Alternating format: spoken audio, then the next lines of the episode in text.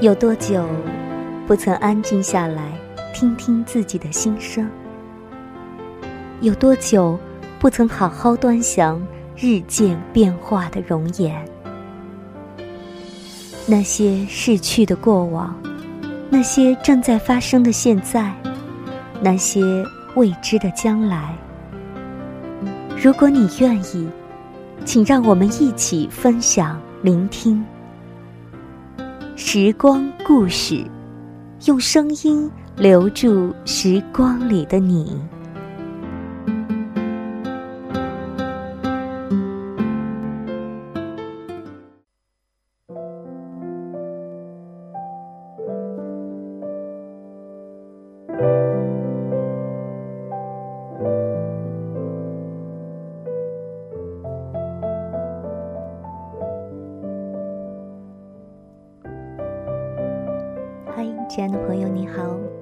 这里是时光故事，感谢你的聆听，我是秋霞，好久没有见了，不知道你是否还记得我的声音？今天特地把节目的片头更新了，因为希望你可以听到我的用心和真诚。虽然是很久没有更新，但是我依然会非常想念这样一档节目，想念在守候节目的你。我们的节目互动邮箱是二六九幺二九幺零九七 @QQ.com，二六九幺二九幺零九七 @QQ.com，期待听到你的故事。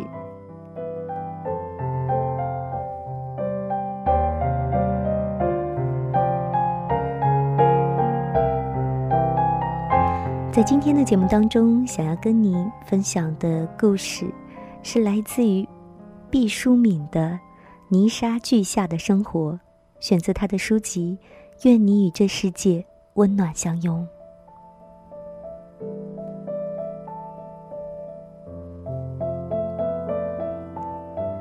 有年轻人问：对生活，你有没有产生过厌倦的情绪？说心里话，我是一个从本质上对生命持悲观态度的人，但对于生活，基本上没有产生过厌倦情绪。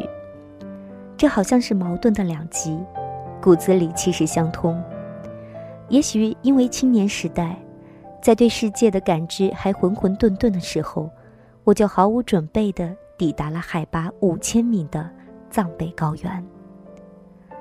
猝不及防中，灵魂经历了大的恐惧，大的悲哀。平定之后，也就有了对一般厌倦的定力。面对穷凶极恶的高寒圈养，无穷无尽的冰川雪林，你无法抗拒人是多么渺小，生命是多么孤单。你有一千种可能性会死，比如雪崩，比如坠崖，比如高原肺水肿，比如急性心力衰竭，比如战死疆场，比如车祸枪伤，但你却在苦难的夹缝当中，仍然完整的活着。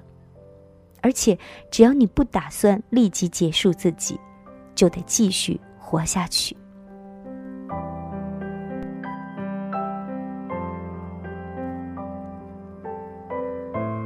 愁云惨淡、畏畏缩缩是活；昂扬快乐、兴致勃勃的也是活。我盘算了一下，权衡利弊，觉得还是取后种活法比较适宜，不单是自我感觉稍愉快。而且让他人，起码是父母，也较为安宁。就像得过了剧烈的水痘，对类似的疾病就有了抗体。从那以后，一般的颓丧就无法击倒我了。我明白，日常生活的核心，其实是如何善待每人仅此一次的生命。如果你珍惜生命，就不必因为小的苦恼而厌倦生活。因为泥沙俱下并不完美的生活，正是组成宝贵生命的原材料。他又问：“你对自己的才能有没有过怀疑或是绝望？”我是一个泛才能论者，即认为每个人都必有自己独特的才能，赞成李白所说的“天生我材必有用”。只是这才能到底是什么？没人事先向我们交底，大家都蒙在鼓里，本人不一定清楚，家人朋友也未必明晰，全靠仔细寻找加上运气。有的人可能一下子就找到了，有的人费时一世一生，还有的人干脆终身在暗中摸索，不得所终。飞速发展的现代科技为我们提供了越来越多施展才能的领域，例如爱好音乐、爱好写作，都是比较传统的项目；热爱电脑、热爱基因工程，则是最若干年才开发出来的新领域。有时想，擅长操纵计算机的才能，以前必定也悄悄存在着。但世上没有这物件时，具有此类本领潜质的人，只好委屈地干着别的行当。他若是去学画画，技巧不一定高，就痛苦万分，觉得自己不成才。比尔·盖茨先生若是生长在唐朝，整个就算瞎了一代英雄。所以，寻找才能是一项相当艰巨重大的工程，切莫等闲。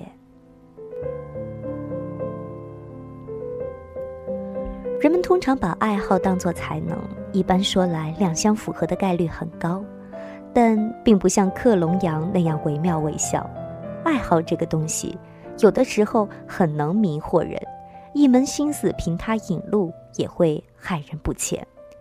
有时你爱的恰好是你所不具备特长的东西，就像病人热爱健康、矮个儿渴望长高一样，因为不具备，所以就更爱的痴迷，九死不悔。我判断人对自己的才能产生深度的怀疑，以致绝望，多半产生于这种爱好不当的漩涡之中。因此，在大的怀疑和绝望之前，不妨先静下心来。冷静客观地分析一下，考察一下自己的才能，真正投影于何方？评估关头，最好先安稳地睡一觉。半夜时分醒来，万籁俱静时，摒弃世俗和金钱的阴影，纯粹从人的天性出发，充满快乐的想一想。为什么一定要强调充满快乐的去想呢？我以为，真正令才能充分发育的土壤，应该同时是我们分泌快乐的源泉。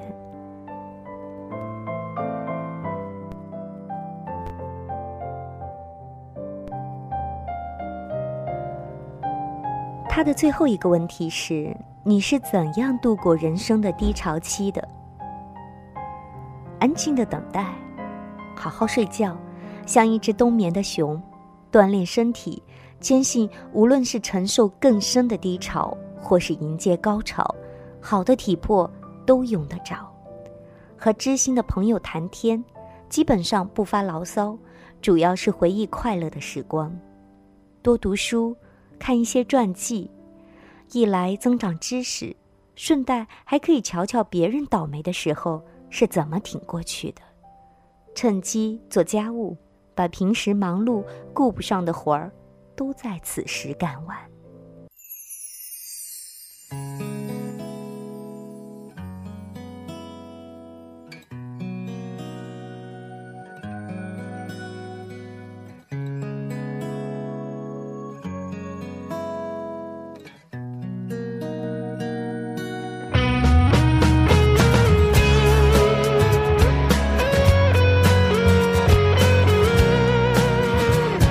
面对泥沙俱下的生活，我们难免会产生厌倦，也难免会产生很多的焦虑。毕淑敏以她非常朴实的语言和她的智慧，给了我们更深刻的一些答案。这就是在今天的节目当中要跟你分享的故事。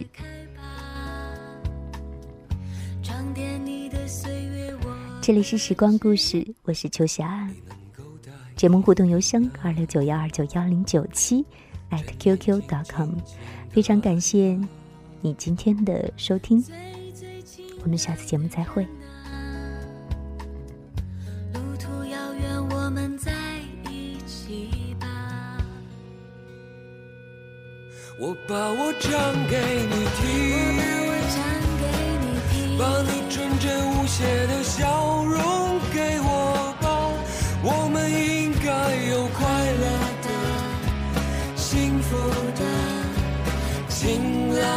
时光。我把我唱给你听。我把我唱给你听用我炙热的感情感动你好吗？岁月是值得怀念的、留恋的、害羞的红色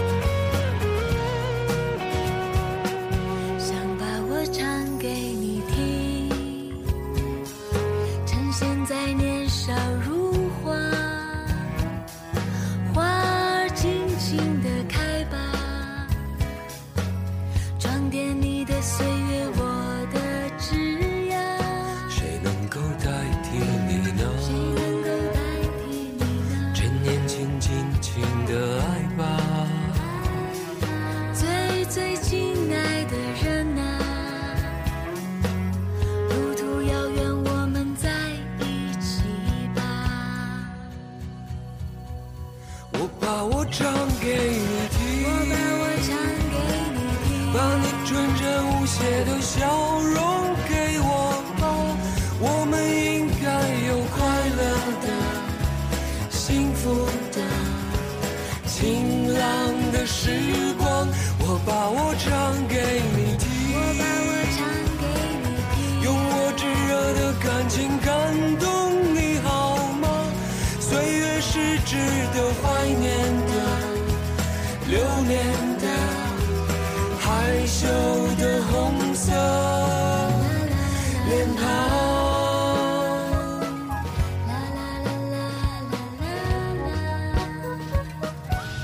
我们应该有快乐的、幸福的、晴朗的时光。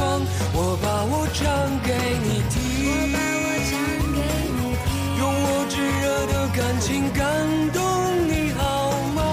岁月。是值得怀念的、留恋的、害羞